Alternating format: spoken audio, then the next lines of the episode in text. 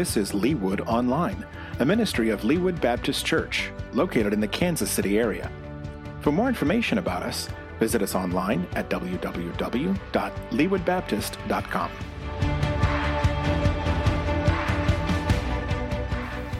Good morning. I'm Myrtle Mohart. Today our scripture reading will be from Matthew 4, 12 through 17, which can be found on page 809 in the Pew Bibles. Matthew 4, 12 through 17.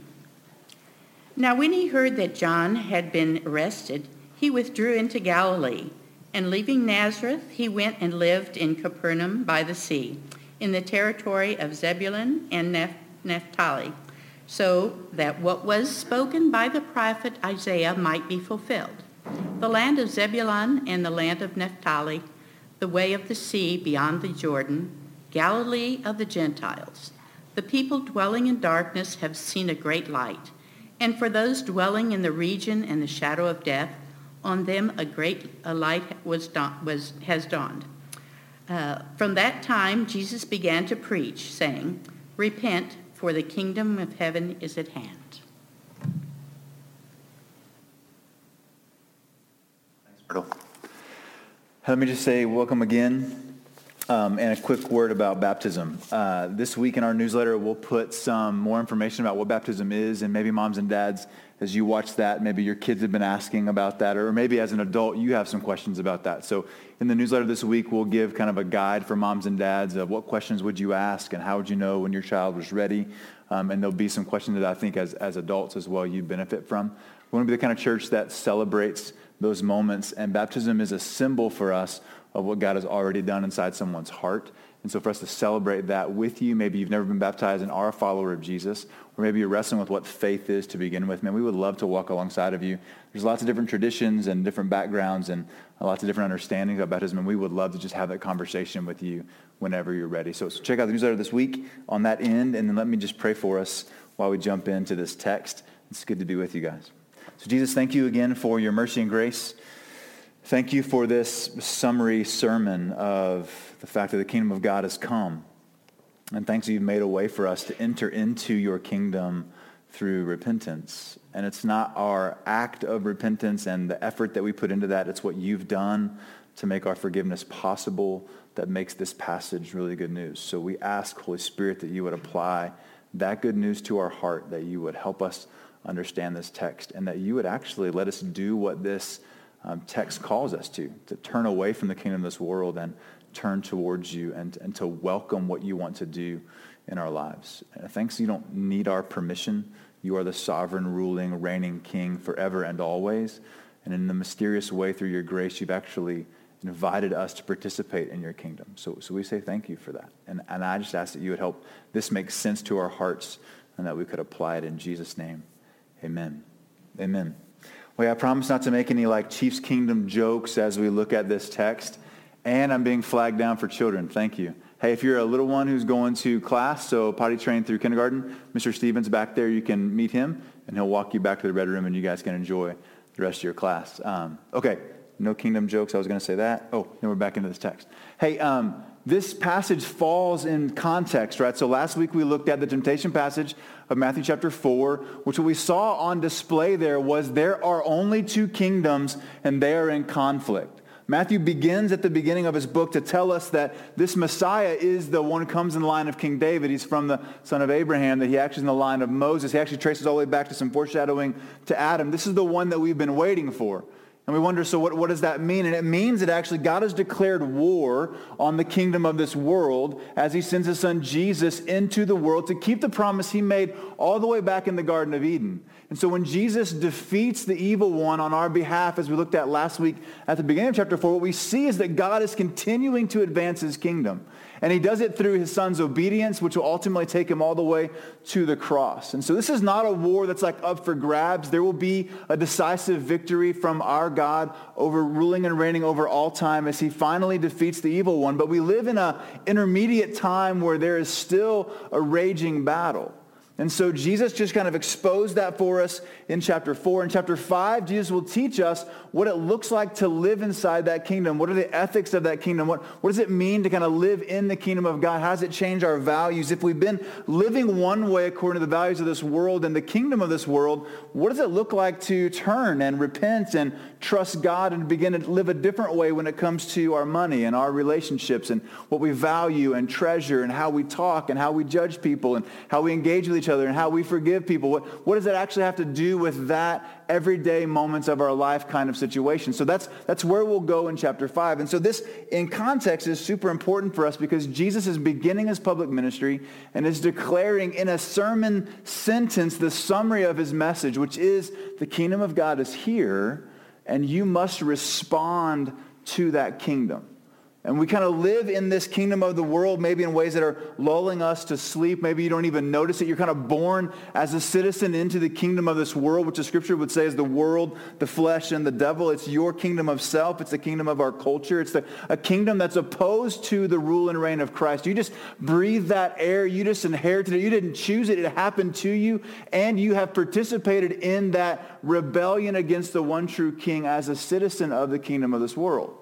And the scriptures would say that's a problem. It actually sets us in, at odds with King Jesus. And Jesus comes into the world to clarify that for us and to actually accomplish a way for us, not just to feel sorry about that, but to actually have the atonement for all of the sins that we've committed in, in allegiance to another kingdom so that we can turn and pledge our love to the one true king. That, that's kind of what's going on here. So to put it in that context means that repentance is not just saying sorry for stuff that we've done. Sin is not like bad stuff that you wish you wouldn't do or things that you're trying to get over and you're, you're making resolutions this year to stop. Sin is cosmic treason. Sin is not habits that you have that you wish were different, that you're trying to get over so you feel better about yourself. Sin is rebellion against the king. It stands in opposition to the God who made you. It stands in, in opposition to his actual kingdom. And so this passage then invites us to consider what it looks like to turn from the kingdom of this world to the kingdom of our God and King. So what I want to do is just kind of walk through the passage and then I want to ask three questions. What is the kingdom of heaven? How do we enter into it? And then just a comment like, what difference does that make? What do we do with a call to turn into and trust the kingdom of heaven? So look with me back in verse 12. John uh, is, is in prison, we've heard in this passage. Now, we'll read about that in Matthew 14. There's probably a whole year summarized between verses 12 and 13, which is different than verse 1 of chapter 4, where you see that word then we looked at last week. So immediately after the baptism of Jesus, he goes into the desert. But here we see in verse 12, it starts a little differently. It says, now, now when he heard this, that John had been arrested, he withdrew to Galilee. And leaving Nazareth, he went and lived in Capernaum by the sea in the territory of Zebulun and Naphtali. Uh, Jesus, we think, had ministry publicly for about three years. And Mark and Luke and Matthew don't really tell us much about that. John spends a couple of chapters at the beginning of his gospel giving us some more details about that and what happened there. You see some references in the book of Luke. And in fact, Luke gives us a whole section describing what happened between verses 12 and 13. I tell you that because Matthew's not just trying to give you a geographical marker to say, hey, this was fulfilled by the prophet Isaiah that Jesus moved from, you know, where he was in Galilee down to Nazareth and to Capernaum. It's more than just that. It's actually setting the stage for us to realize in that movement, God is not just positioning his son geographically, he's declaring something cosmically about light and dark. And so flip with me over to Luke chapter 4, right? If I'm saying it kind of covers a full year in those verses, what we see in Luke chapter 4 gives us a little bit more background. So I'll start in verse 14. It's on page 859. 859 in your Pew Bible, Luke chapter 4, right? So the synoptic gospels are historically accurate accounts of Jesus' life but they're organized and told in ways that tell us theologically something about who God is and what we need to do to trust him. And so each author tells the same story in slightly different ways. And so sometimes it's helpful to kind of compare the way Mark and Matthew and Luke and John tell the story. We just get some more details. And here's one of those situations. So in Luke chapter 4, remember these, these towns that he named. Look in verse 14. And Jesus returned. This is right after the temptation. So you see the top of the chapter 4, the temptation of Jesus, which we just talked about last week. Verse 14, and Jesus returned in the power of the Spirit to Galilee. And a report about him went throughout all the surrounding country, and he taught in the synagogues, being glorified by all. So that's not just like a day, that's for a little while. And he came to Nazareth, where he had been brought up. And as was his custom, he went to the synagogue on the Sabbath day, and he stood up and he read. And the scroll of the prophet Isaiah was given to him, and he unrolled the scroll, and he found the place where it was written, The Spirit of the Lord is upon me. He's quoting Isaiah because he's anointed me to proclaim good news to the poor, and he sent me to proclaim liberty to the captives and recovering of sight to the blind, to set at liberty those who are oppressed, and to proclaim the year of the Lord's favor. And he rolled up the scroll and he gave it back to the attendant, and he sat down. And the eyes of all the synagogue are fixed on him because they know this is a messianic promise. And Jesus began to say to them, Today this scripture is being fulfilled in your hearing. And all spoke well of him and marveled at the gracious words that were coming from his mouth. And they said, Is this not Joseph's son? And then he turns and says, Hey, I know what's going through your mind. You're going to start to make some assumptions. And he begins to unravel through the rest of that chapter their false assumptions that the kingdom of God came only for the Jews. He's going to give two examples of time in the Old Testament where, where God was merciful to non-Jews, which is what this passage says in Matthew chapter 4, right? He goes to the area of the Gentiles, right? He moves into the Galilee of, of the Gentiles, it says in verse 15. So right off the bat, Jesus is declaring this is not a localized citizenship through a bloodline kind of kingdom. This is more than just the children of Abraham who trace their family lineage through Abraham. He's saying this is a cosmic kingdom, one that actually came to declare war against darkness, and it's open to everybody. Right, so right off the bat, he kind of quotes this section to set that up for us, and he moves Jesus geographically to the northern part of the kingdom, which is where you would first encounter God's holy land. In that space, what he's saying real vividly is this is where it begins in the city of the Gentiles. In that space now, God is declaring the good news. And here's the good news, right? The people who are dwelling in a darkness, I'm back now in Matthew chapter 4. People are dwelling in a darkness, they've seen a great light. And those dwelling in the region, the shadow of death, of them a light has dawned, which is what he said from that Isaiah scroll. Hey, I came to actually set captives free, to, to liberate, to actually heal, to take what was broken and to fix it. The announcement of the kingdom is announcing that the kingdom came into the darkness to push back that darkness. And in that space, then we ask, what do we do? How do we respond? From that spot in verse 17 of Matthew 4, he says, Jesus began from that point on to preach, repent, for the kingdom of heaven is at hand. Repent, because the kingdom of heaven is at hand. Okay, so what is this kingdom? Quite simply, the kingdom is the rule of God. So there's whole books written about that. There's lots of conversation of is the kingdom of heaven the same thing as the kingdom of God. I think for our purposes today in 30 minutes, they are so similar. Sometimes the authors are nuancing something a little bit different, but they're basically saying this is the rule of God. This is God ruling and God reigning. And what he wants to say is the kingdom of God is at hand, which means it's here now among you. And you should stop and say, wait a second, I thought God was the creator. I thought God always ruled. I thought God always reigned. What does it mean that Jesus says the kingdom of God is at hand? And so we've got to talk about a couple different layers here. For one, surely God has always been ruling and reigning the entire universe, right? Even in John 1, as John begins his gospel, says that the word was with God, the word was God. Everything was created through him and for him. And that light has come into the darkness. So everything exists because of God. So his rule and reign extends over all of creation. Throughout the Psalms, we see that God sits in the heavens and he does whatever he pleases. So we shouldn't think that there was a time when God's rule and reign were jeopardized or where he, he lost the right to rule and now he's fighting to get it back. That's not what's going on. Cosmically, God has always been ruling. But as you read the scriptures all the way back to the Garden of Eden, what you see is God allowed for a rival kingdom to advance in our world alongside of his rule and reign. And, and, you go like, why would he do that? There's tons of mystery. One of them is so that God can show his mercy in forgiving rebellious sinners. But it's super complicated. But what's not complicated is whether or not God actually is ruling and reigning. He is ruling and reigning, and the kingdom of darkness has influence alongside of that kingdom. So when Jesus says the kingdom of heaven is at hand, he's not saying it just started or it began. What he's saying is it's now accessible to you through God's Son as he draws near to you to push back this darkness that exists in our world. The kingdom of heaven, the kingdom of God, is the rule and reign of God. And Jesus is saying, hey, good news for you. Here's the situation.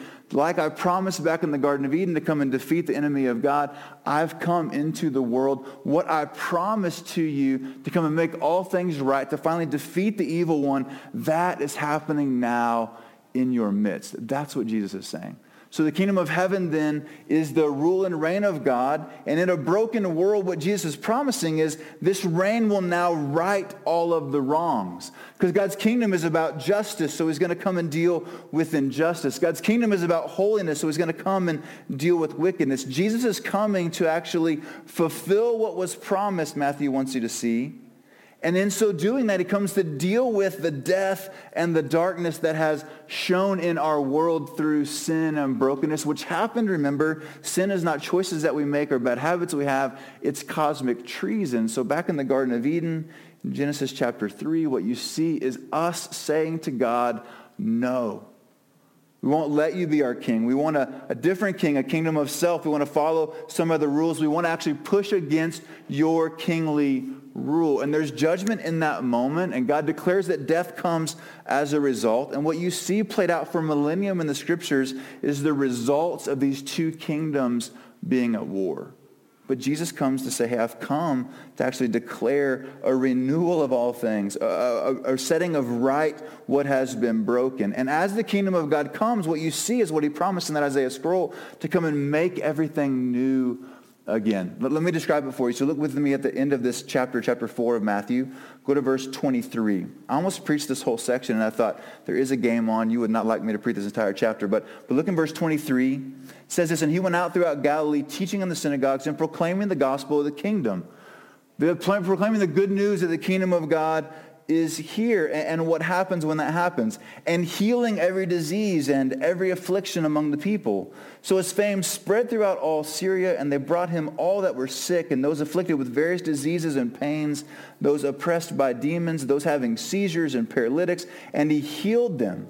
And great crowds followed him from galilee of the, of the decapolis and through jerusalem and judea and from beyond the jordan so as the kingdom of God advances, he comes to unravel what is the consequences and the effects of sin. Good news to you, God has come into our world to actually fix what is broken. Now here's the great news. We don't have to cover all of it today or unravel all of it today because Matthew will use the word kingdom over 50 times in his gospel. It's a major theme throughout the book of Matthew. You see it throughout the Gospels. It is the, the main idea of what Jesus came to do, is to come to establish and to advance the kingdom of God like he promised. And then we see the effects of that kind of played out throughout the rest of the, of the gospel. So when Jesus comes and declares this and interacts with people, when he heals, when he teaches, when he touches, he's advancing the kingdom. And so I walked through actually all 50 some of these verses in Matthew. I won't read all of them to you, but let me rattle off a couple of these because I want to paint a portrait for you of what the kingdom of God is. The definition is it's the rule of God, and that feels really nebulous. That feels really far away. So, so what does the rule of God actually look like? Well, just like we just said in Matthew chapter 4, it means the healing of disease and affliction among people. In Matthew 5 in the Beatitudes, we'll see that the kingdom of God is the kind of kingdom that moves towards the poor and the persecuted. It's an upside down kingdom. When you think of kingdom, you think might and chariots and castles and war machines. You think slaying enemies through military power. But Jesus says the kingdom of God is advancing among the poor. It came to walk alongside those who are suffering. And so kids, I think in your packet you have a, a little sheet like draw a picture of the kingdom and we'd love to exchange fruit snacks for your picture when you're done. But moms and dads, would you picture in your mind too, when you think of the kingdom of God, what, what is it? What is Jesus announcing here? Well, in Matthew 5, 19 and 20, he says it's about holiness, he says. In Matthew 7, he says this is not an imaginary kingdom. It actually begins to change people. It's not just word only. It's not just those who say, Lord, Lord, but those who actually follow after my will that are in the kingdom of God. This is not just ideas we throw around, that it has real teeth and real impact in our life. In Matthew 8, we see this Roman centurion, this high-ranking official in the kingdom of this world, bowing the knee to Jesus, and Jesus in that moment welcoming the nations to himself. Right? So it's not a geopolitical kingdom. It's a broad global kingdom available to all who would believe. In Matthew 9, we see this kingdom is about healing and restoration. In Matthew 11, we begin to see this kingdom again is upside down, right? It's those who are the least that are seen as the greatest. God is not just exalting the things that we normally exalt, the things that we feel so drawn to. He actually exalts the weak and the lowly and says, those are the ones who are great in my kingdom. He pushes back darkness as evidence that the kingdom of he is here. So Matthew 12, he says, hey, if I'm casting out demons, then the kingdom of God is among you now. If I have authority to dispel the, de- the evil one, then what's going on in this moment is a decisive victory and advancement of the kingdom. In Matthew 13, we get this parable of the soils. We see there's different responses to the kingdom. In Matthew 13, we're told the kingdom of God is like a mustard seed. It's really small, and then it grows over time. It's like leaven that, that's almost unnoticeable, and then it begins to change everything quietly. The kingdom of God is advancing for thousands of years since the time of Jesus, quietly in places where people are desperate to be healed and set free and liberated. Matthew 13 tells us the kingdom of God is like a treasure that's hidden in a field. It is precious and it is most valuable. And when you understand it, you will sell everything you have. You will give everything else away to give sole allegiance to the one true king. Matthew 13 also tells us the kingdom is also about judgment because there is a rival kingdom that has set up treasonous acts against the king. And God, as the just judge, would not be just if he didn't deal with that. So the king actually comes to execute judgment. We see in Matthew 18, again, these greatest become the least when he exalts the humility of children and says, be like this in the kingdom of God. We see that uh, in uh, Matthew 18, the parable of the unmerciful servant, uh, that actually the kingdom value of forgiveness is, is meant to be shared not hoarded. It's meant to be spread among us. It's not a personal individual kingdom that we hold on to. It's actually meant to be shared, and it expresses the value in our relationships. And Matthew 19 is implication of the kingdom for divorce and our sexuality. You see in, in moments like in Matthew 20 where, where the last are first and those who had, had don't have des, a deserving posture or they don't, don't merit, they don't earn something. It's actually given to them by grace. We see in Matthew 21, tax collectors and prostitutes, those who know they're needy, are the ones who are entering into the kingdom first. We see that wealth actually sometimes is a barrier to coming into the kingdom. And thinking yourself as a religious elite in Matthew 21 and 22 can, can get you in a situation where you won't accept the kingdom because you don't think you need it.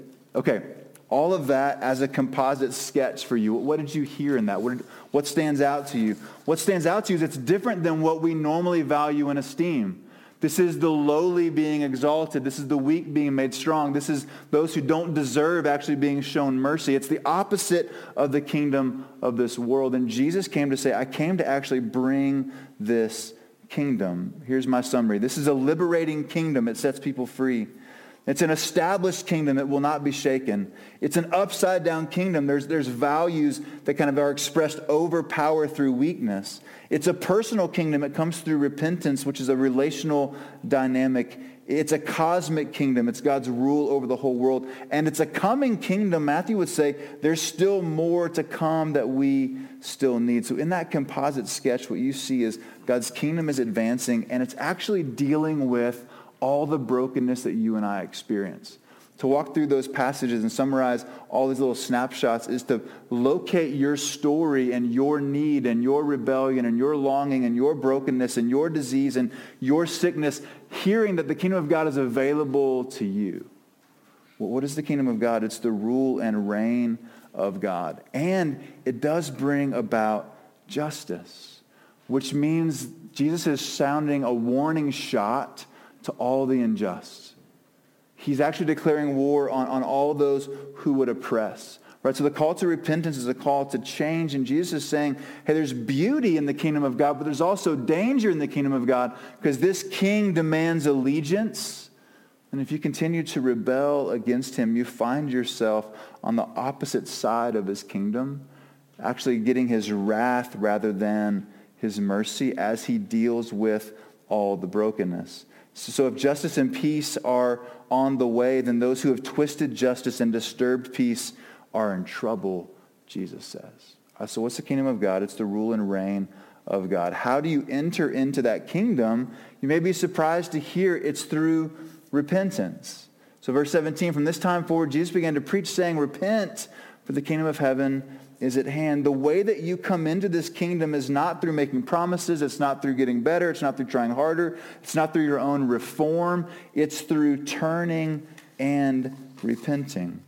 And to say that we have to repent means that we're not currently neutral. You're not born into a neutral space. You're actually born, the scriptures say, into rebellion against the king. So let's just go back into where we were a couple weeks ago when we talked about repentance. We talked about the nature of repentance as this turning from something back towards something else, right? So physically, I kind of walk this way. It's like you were born against God, going after the kingdom of this world, and to repent then is to turn and move towards him. Repentance has an object. It has, it has movement. It's not just in your head saying, I'm sorry. It actually is an allegiance going from one direction back towards this direction, which says that you're not currently just fine on your own. God had to do something to make it possible for you to turn towards him.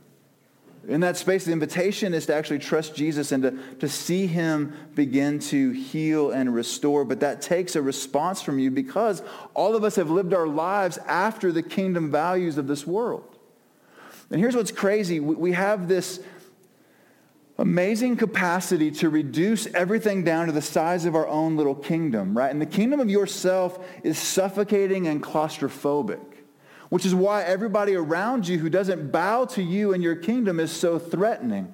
Right? So all the anger, all the bitterness, all the insecurity, all the materialism, all the ways that you, you rank and use people, those are people who are threatening your kingdom and you will use whatever weapon at your disposal to dismiss them, to defend yourself, because there's not room in the kingdom of self for anybody else. Here comes Jesus in this cosmic global kingdom, expanding the kingdom to everybody, but it confronts this claustrophobic kingdom of your own heart, which is where you and I live apart from Jesus, where everything is about us being satisfied and us being taken care of and us getting our way. Those are kingdom allegiances. When, when we dismiss somebody as threatening, when we find ourselves insecure, when we stand over somebody in anger, in those moments we are defending our kingdoms. And Jesus said we have to repent of that. The kingdom of self has actually set us on a trajectory where we've been going after certain things our whole life, and we must now turn and go back towards Jesus. So, so go back a couple weeks ago when we were in our sermon, right? We talked about kind of a level of repentance, right? So I used the stairs. It was a little bit jangly, but I tried to try to explain like the deeper you go in repentance, not just saying I'm sorry, but actually go down into, hey, there's loves I have behind this action. It wasn't just me using words that were unkind. I was actually defending something that was valuable to me at expense to you. And that's because I actually believe I'm the most important being in the universe. And everybody must bow the knee to me. And then we got to the center spot of repentance saying, at this moment, we actually have an opportunity to turn to Jesus and to bow the knee. Right? This is a kingdom allegiance moment. And then we could let him actually change our affections and reorient our loves and then change our behavior. Do you remember that? We're talking about the depth of our repentance bringing about a depth of freedom because repentance is not about rubbing your face in your shame. It's about liberation and freedom. The kingdom of God is coming and it's advanced. Jesus says, and what he says is he came to heal the broken and to set things right because when you serve this claustrophobic kingdom of yourself, you not only hurt yourself and other people, you actually begin to be diseased. You, you begin to be crippled. You begin to be broken. The suffocating kingdom actually crushes you because it can't carry the weight you try to give it for your own salvation. And in that space, you actually need healing and redemption as well. So, so the invitation is not just, hey, I'm sorry. It's to come a little bit deeper into our hearts and a little bit deeper into our hearts so that we actually experience a kind of freedom and healing. So, so two realities. I use an illustration of like a trampoline. Do you remember that? A little bit silly. Uh, none of us are trampoliners, I realize. I have a habit of ear, like um, illustrations that are not relevant to anybody, but you still kind of understand what they mean. So it's not that we have a trampoline ministry or anything like that, but, but you understand what it means to like bounce deep onto a trampoline. Well, here's the deal. Community actually is that double bounce on that trampoline. Have you ever done a trampoline with a friend? Think back to when you're seven or, or kids back when the weather was warm. And so when you're bouncing with somebody, they can actually hit the trampoline in such a way that just skyrockets you, right? So community functions like that double bounce. Because here's the deal. In the claustrophobic nature of your own kingdom, you can't see, except for the side effects and the damage done, what actually is happening inside your heart. So community welcomes somebody else proverbially onto that trampoline of your life to go, hey man, I don't know if you realize it, but you are not just sarcastic, you have a bite. When someone brings a suggestion to you, you immediately get defensive. When actually it comes to issues with sexuality, your eyes are roaming all over the place. I hear you talk about people in ways that dehumanize them. What happens in community, because again, we're not building our identity, God gives us an identity in the gospel. I'm actually welcoming someone's feedback and I can receive someone's help to say, hey, what's behind that? So I gather with a couple of guys over Zoom every other week and we're just praying together. We're in the scriptures, reminding each other what's true. And the question is not, did you struggle this week? The question is, where did you struggle this week? Just expecting that the kingdom of self is so deep, I'm always going to be needing healing. I'm always going to need forgiveness. I'm always going to be struggling to actually stop going after the kingdom of self and turn back to the kingdom of God. And my relationships are designed by God in the church to be a gift to me to help me see when my kingdom of self is in confrontation with the kingdom of God. And one of the hot spots is when my kingdom of self interacts with your kingdom of self and we butt heads. In that moment, we shouldn't just think who's right and who's wrong. We should stop and go, oh, there's a cosmic battle going on right now in this moment over kingdoms. Because Jesus will describe in the Sermon on the Mount the ethics of the kingdom of God because you're not protecting your own kingdom. Now you can be generous. Now you can forgive. Now you can be humble. Now you can be gracious. Now you can serve and sacrifice. Now you can do things and not be seen. Now you can actually extend forgiveness to people that have hurt you. That's what we're going to walk through in the kingdom ethics of the Sermon on the Mount. And I need community to help me with that. Because the second part is the kingdom of self is so deep, I've practiced it for so long, I'm the rest of my life going to be confronted with places where I still need to repent.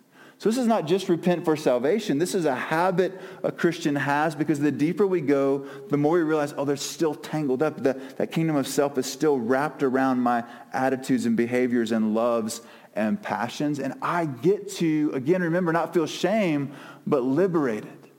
Repentance is not about you feeling shame. It's about you being free. Jesus came to say, I came to set captives free. That's why you repent, is towards freedom. Not to get your act together so you stop embarrassing yourself or embarrassing your family or embarrassing God. It's so that you could be free from this claustrophobic kingdom of self that's actually multiplied into our world, that, that is led by an evil one that tempts us, we talked about last week. And so because I've lived in that world for so long, I should expect the rest of my days to need to be liberated. And the good news is the kingdom of God is so um, far reaching. There's no corners of my heart that God wants to leave untouched. And I get to be in relationship with you to remind me of that, to welcome me to see myself. And we get to be a people who are constantly experiencing liberation and freedom. The kingdom of God is at hand, and it's growing like a, a leaven. It's spreading like leaven. It's quietly moving through my life and through our community as we pursue who God is and what he's like. So, so what is the kingdom of God? It's the rule of God. How do we enter into this kingdom? We enter into it through repentance because we realize we have had a battle going on in our hearts even before we knew it. This is Richard Lovelace in his book kind of on, on renewal. He says this, Jesus' marching orders are seek first his kingdom and his righteousness, and all these things shall be yours as well. That's Matthew 6.33. And yet for believers, every normal activity is a part of kingdom warfare. For the kingdom of God is nothing other than the proper ordering of all of our activities within the framework of obedient love of God and compassionate love of neighbor. The most crucial battle for the kingdom is won every time a human being repents, believes, and submits to the lordship of the Messiah, becoming a new center for the reordering of life on earth as it is in heaven. Repentance, this having a new mind about God and ourselves and others, is the most dynamic inrush of the kingdom within ordinary history. When we repent, we enter into that kingdom, and the kingdom enters history in a little larger measure through us. This is the point of the parables of the kingdom, that where, where little leaven grows and mustard seed takes root and becomes this large tree. The invitation is to constantly be realigning ourselves with the kingdom of God. Okay, so if repentance is the entrance, let's then ask how do we apply this?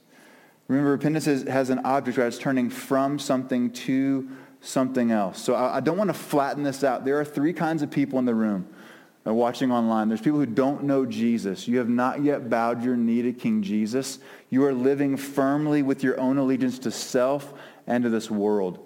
Your invitation is to trust Christ for the first time and to repent of your sins and turn towards him. There are others of you in the room, you are a follower of Jesus, but, but you have lived so confused and synchronistic for so long that you've actually adopted in your heart both kingdom values.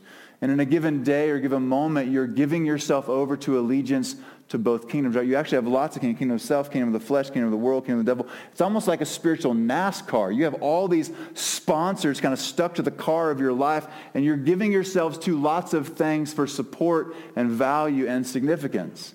And so for you, repentance looks like turning away from those things, right? Letting actually the synchronism begin get unraveled for you so you're not just adding Jesus to what you already want, thinking he's the best way to get that, right? So missionaries will go overseas and will walk in other cultures and they'll come back and say, oh man, sometimes we have to be careful because we'll tell people about King Jesus and they'll believe.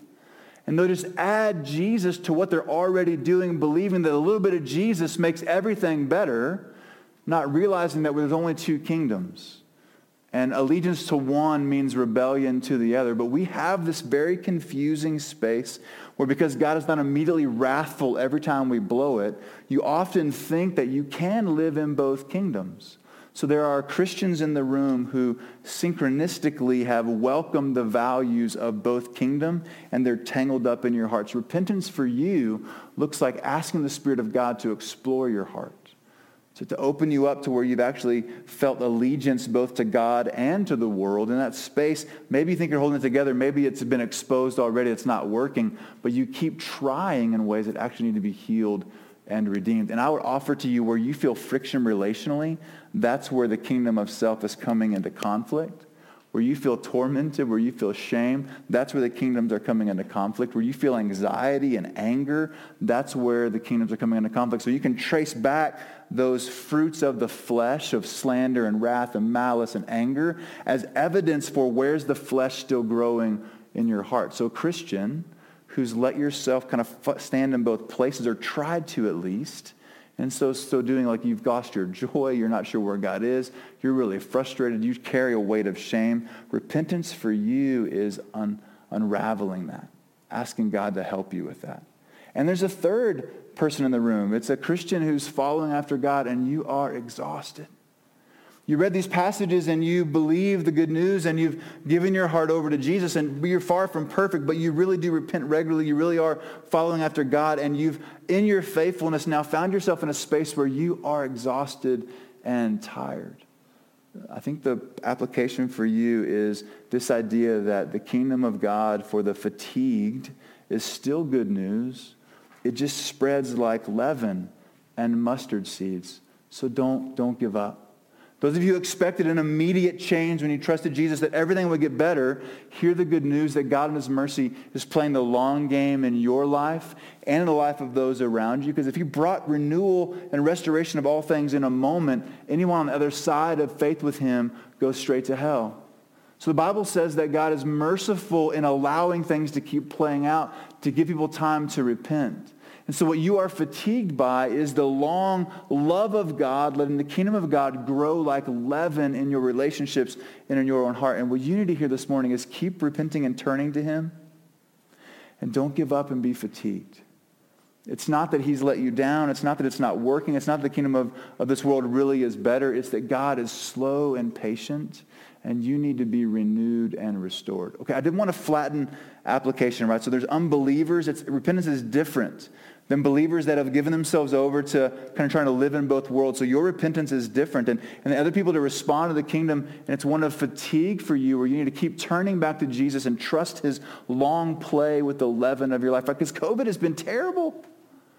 We talked about last week about temptation comes when we're hungry. Can we just acknowledge like what's happened in 2020 is an increase of all of our relational hunger, all of our social hunger, all of our physical hunger, all of our emotional hunger. Like we are so hungry and you are tired in that space. Hear the good news that the kingdom of God is near. Christ is working out his kingdom plan in you and through you. And don't give up, the scriptures say. But here's what all three of those categories have in common. There's just one king. But the application of a text like this, that says repent because the kingdom of heaven is here, is to turn to King Jesus. So if you're not a follower of Jesus, submit to him.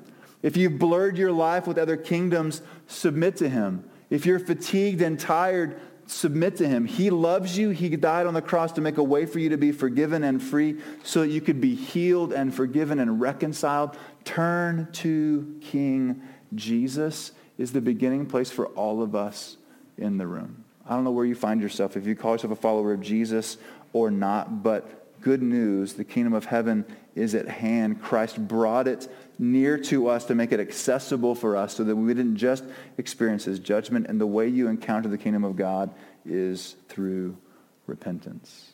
So, so our tradition is to kind of close this moment to move towards application through communion, which is a kingdom reminding meal. Jesus will say later on in the book of Matthew 26, when those of disciples say, I won't eat this again until we eat it fully together in the kingdom. And he gives it to us in this little bitty cup, right? This cup of juice and this little piece of bread that we symbolize in this little chalice. He gives it to us to remember that he came and that he's coming again. So, so we take this kingdom meal as a declaration of our hope and our faith that the king has come, and we're asking that his will would be done in our life on earth as it is in heaven. I want to just give you some space this morning to pray. And I know your mind is in the afternoon already. I know you got lots of things on your heart. Would you just hold on for a couple more minutes? Let the kingdom of God kind of speak into your space through the Son Jesus and we'll take communion together. Roxanne will play quietly for us just to give us some room. If you didn't know we're taking communion and you're a follower of Jesus, there's some cups here at the front, also some in the back of the room. You've got time to go grab that and come back.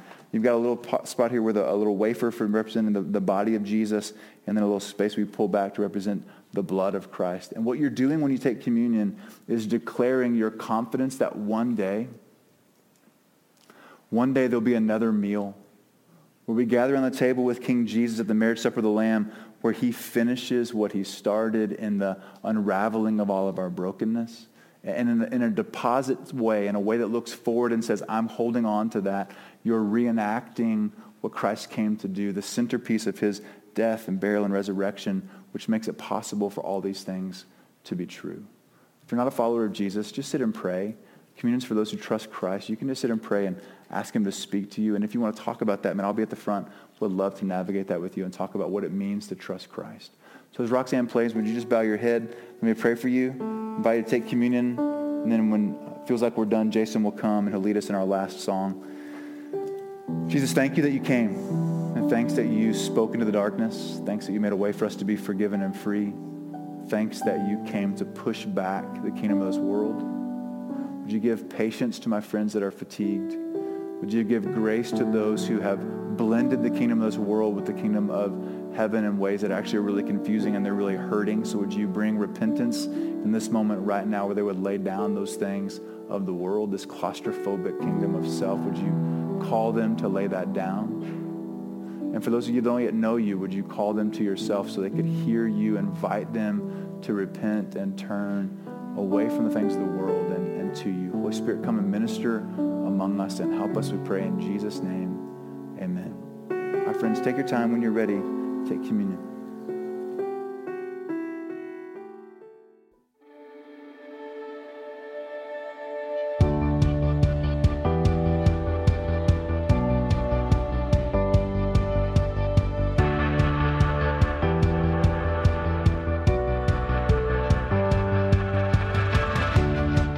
Thank you for joining us online. Leawood Baptist Church exists to glorify God by making disciples of all nations. For more information about us and our ministry, please visit us at www.leawoodbaptist.com.